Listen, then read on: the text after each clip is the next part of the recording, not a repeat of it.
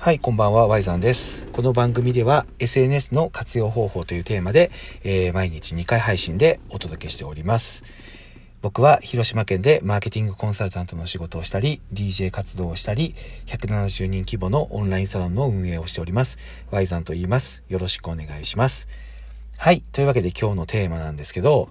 これね、実はさっき喋ったら、なんか不具合があったのか取れてなくて、実はね、ちょっとこれ2回目の配信なんですよね。で、2回同じことを喋るのって、ちょっと若干モチベーションが下がってしまうんで、ちょっと趣向を変えて、あの後半で、ちょっと前半の話を短めにして、後半でそれの事例をちょっと話そうかなと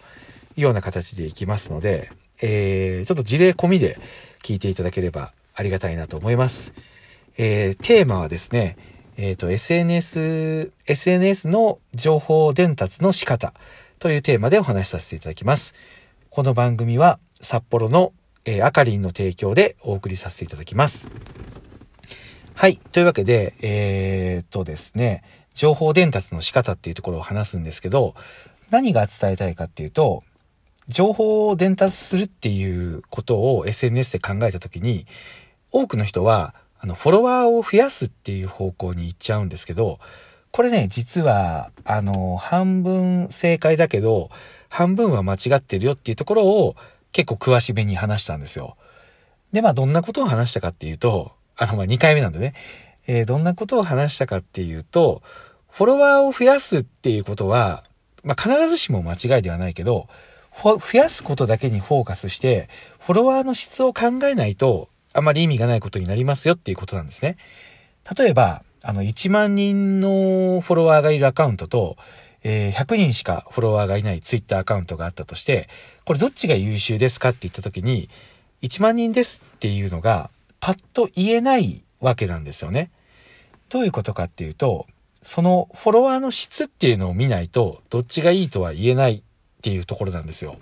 これ本当負け惜しみとかじゃなくて、1万人フォロワーがいても、ほとんどリツイートやいいねがついてないアカウントってザラにあるんですよね。で、ここをちょっとしっかり考えていきたいんですけど、どういうことかっていうと、情報伝達の仕組みがもう SNS は今までと違うんですよね。イメージしてほしいのが、発信者のアカウントが真ん中にいるとして、で、1万人フォロワーがいるっていう状況は、その周りに1万人が、こう、周りに取り巻いてるって感じですよね。だから何か情報をつぶやいたとしたら、1万人にはその情報が届くかもしれないんですけど、それって1対多数の情報イメージじゃないですか。情報伝達のイメージが1対多数っていうところになるんですけど、この形がもう今違うんですよね。自分がいて周りに100人しかいなかったとしても、その100人が例えばリツイートとかして、えー反応してくれたら、今度はその周りにいる人の周りにも届いて、その周りにも届いていくっていう風に、反応があれば情報がどんどんどんどん伝達していくっていうような形になってるんですよ。なので、面白いのにが、100人しかフォロワーがいなくても、えーその100人がリツイートしてくれて、で、その周りにいる100人がリツイートしてくれてっていうことになれば、全然1万人を超えるっていうことも容易に考えられるんですよね。で、さらに大事なのは、あのーなんていうのかな。コミュニケーションを取ってるフォロワーさんであればあるほど、やっぱりその人のことを応援したいっていう気持ちってあると思うんですよ。ただ数を増やすっていうとこにフォーカスしちゃうと、テクニックに走って増やしてしまうっていうことに行きがちなんですよね。例えば、あのーリツイートしてくれてフォローしてくれたら、えー、何かをプレゼントしますっていうようなキャンペーンだったりとか、そういうのとかね、あと、相互フォローとかですよね。このアカウントをフォローしてくれたら、フォローバックしますって言って、えー、フォローを増やしてる人とかね。まあ、今もう、だいぶ減ったけど、3年前とかは結構やっぱり、フォロワーをとにかく増やすっていうような価値観の人ってやっぱ多かったんですよね。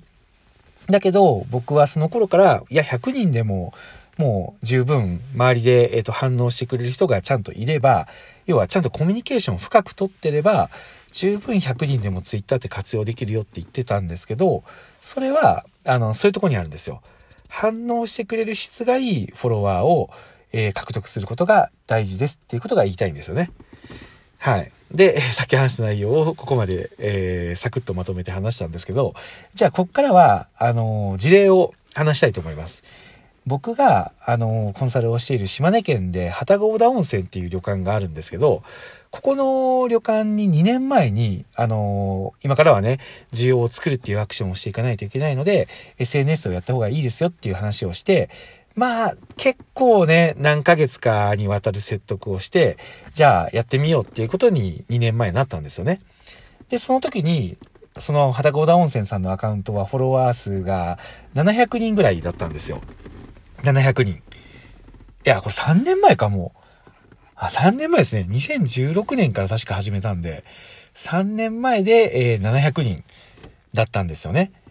で、まあそこからいろいろつぶやいたりとかいろいろしてもらったんですけど、あのー、なんていうのかな。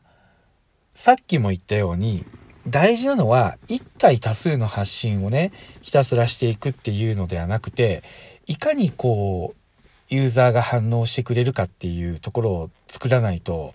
なかなかね、先は見えないので、ま、まずは、とにかく、それまでは、旅籠小田温泉っていう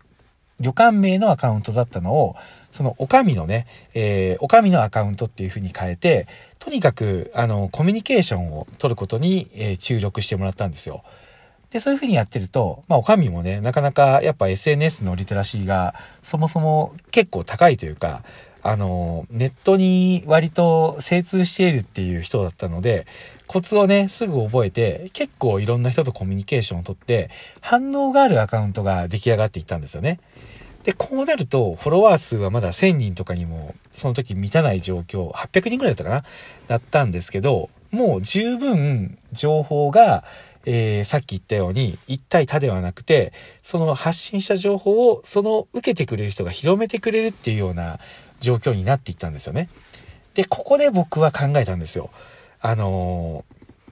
ー、やっぱり宿泊って、やっぱこう来てもらって泊まらないとなかなか体験できないっていうところがあるから、なかなかやっぱりこう、その時の状況で行くと、泊まりに来た人が全員がツイッターでつぶやいてくれるっていうのは考えにくかったんですよね。で、やっぱりフォロワーさんも全国にいろいろ散らばってたので、何かあの、話題になる商品をね、作れないかなっていうふうに考えたんですよ。で、ここで絶対間違っちゃいけないのが、あの、付け焼き場的になんか無理やり作って売ろうっていうふうに思ったわけじゃないっていうところなんですよ。大事なのは、あの、話題にしてもらって、お客さんが喜んでくれて、それが本質的に広がっていかないと意味がない。ここはね、絶対譲れないところなので、えー、何かそういうものに、まあ、その旅館、旗小田温泉さんの旅館らしくて、みんなが喜んでくれて、えー、話題になれるようなものはないかなっていうところを、これ本当に考えたんですよね。で、そこで目をつけたのが、あの、ちりめん山椒だったんですよ。その旅館は、あの、朝食に自家製のちりめん山椒を出してたんですよ。で、このちりめん山椒がめちゃめちゃ僕も食べたことあるんですけど、美味しくて、奥出雲産のスパイスの効いたあの山椒を使ってるので、こうピリッとね、あのー、パンチも効いてて、これはご飯に合うなと思って、これをちょっとこう通販で売れないかなっていうのを、ちょっと提案というか聞いてみたんですよ。そしたらそれダメだって言われたんですよ。で、なんでダメなのかなと思って聞いてみると、宿泊のお客さんの朝食のために自家製で作ってるので、大量生産してるわけじゃないんですよね。数に限りがあるから、通販してしまうと、その宿泊のお客さんに用意できなくなってしまうと、それは、あの、旅館としてね、一番やっぱり宿泊のお客さんを大事にされてるので、えー、そこを後回しにして通販するっていうことはやっぱしたくないっていうふうにおっしゃられるので、えー、まあ無理だというふうに言われたんですよ。で、僕はそれを聞いた時にすごいチャンスだなと思ったんですよ。なぜかというと、あの、SNS でそういうね、物を買う人とか口コミが起こることって、別にそのも、物が欲しいわけじゃないんですよね。ちりめん山椒が欲しいわけじゃなくて、その裏にあるストーリーをやっぱり買ってるわけで、そこには、そのお上がツイッターを運用してきて見えてきた人柄と、あとその旅館としての姿勢、そして、えー、本当に食べて美味しいっていう商品のクオリティっていう、この人柄とストーリーと商品力っていうのが、これ全部揃ってるので、これはいけるんじゃないかなと思ったんですよ。で、SNS で通販をするっていう時は、もうそれを出していいと思ったんですよね。宿泊のお客さん優先で作ってるので、例えばその Amazon とか楽天で買うみたいに、常に安定供給してて、欲しい時にすぐ届くっていうわけじゃなくて、今なら、今月は20個なら売れますよと。今月はこれだけなら用意できます。で、まあ、なんなら受注生産して、注文があったらこれだけ作れますっていう、不便なところが、その裏にあるのは、あの、旅館のお客さんを大事にしたいっていうね、その、思いっていうものが見えるので、これがストーリーになって広がっていくんじゃないかなと思ったんですよ。で、えっ、ー、と、なかなか初めはね、その SNS で通販するっていうのを理解してもらえなかったんですけど、なんとか説得して、もう本当にあるだけでいいし、なんならあの、全然注文入ってから作っても、待ってもお客さんは怒らないので、なぜならそのストーリーを買ってるからだっていうところを話して、えー、通販を、あの、限定20個で受けたんですよね。そしたら、もう SNS の1投稿だけで、その20個のね、えー、ちりめん山椒が完売して、で、えー、買ってくれたお客さんが自分たちの食卓でご飯にかけて食べてるところをつぶやいてくれると。で、それによって、旗ゴーダ温泉という名前が SNS 上でどんどん広がっていって、あれね、これ面白かったのが、あの電話がかかってきたんですよ。SNS で売ってるだけにとどまるかなと思ってたら、SNS で話題になってる、そのちりめんっていうのを見たんですけど、それってここに電話したら買えるんですかっていう、電話がかかってくるところまで情報が広がったんですよ。その時のフォロワー数1000人いってなかったんですよね。つまり、こんな風に口コミを本質的に作るっていうところを考えていけば、全然フォロワー数がなくても情報が届くっていうのが SNS なんですよ。ただそれにはストーリーっていうのと人柄っていうのと商品力があってのものっていうところを、えー、付け加えておくっていうことを忘れないでほしいなというわけで、えー、今日はその事例の紹介、SNS の情報の伝わり方というところのお話でした。最後まで聞いてくれてありがとうございました。おやすみなさい。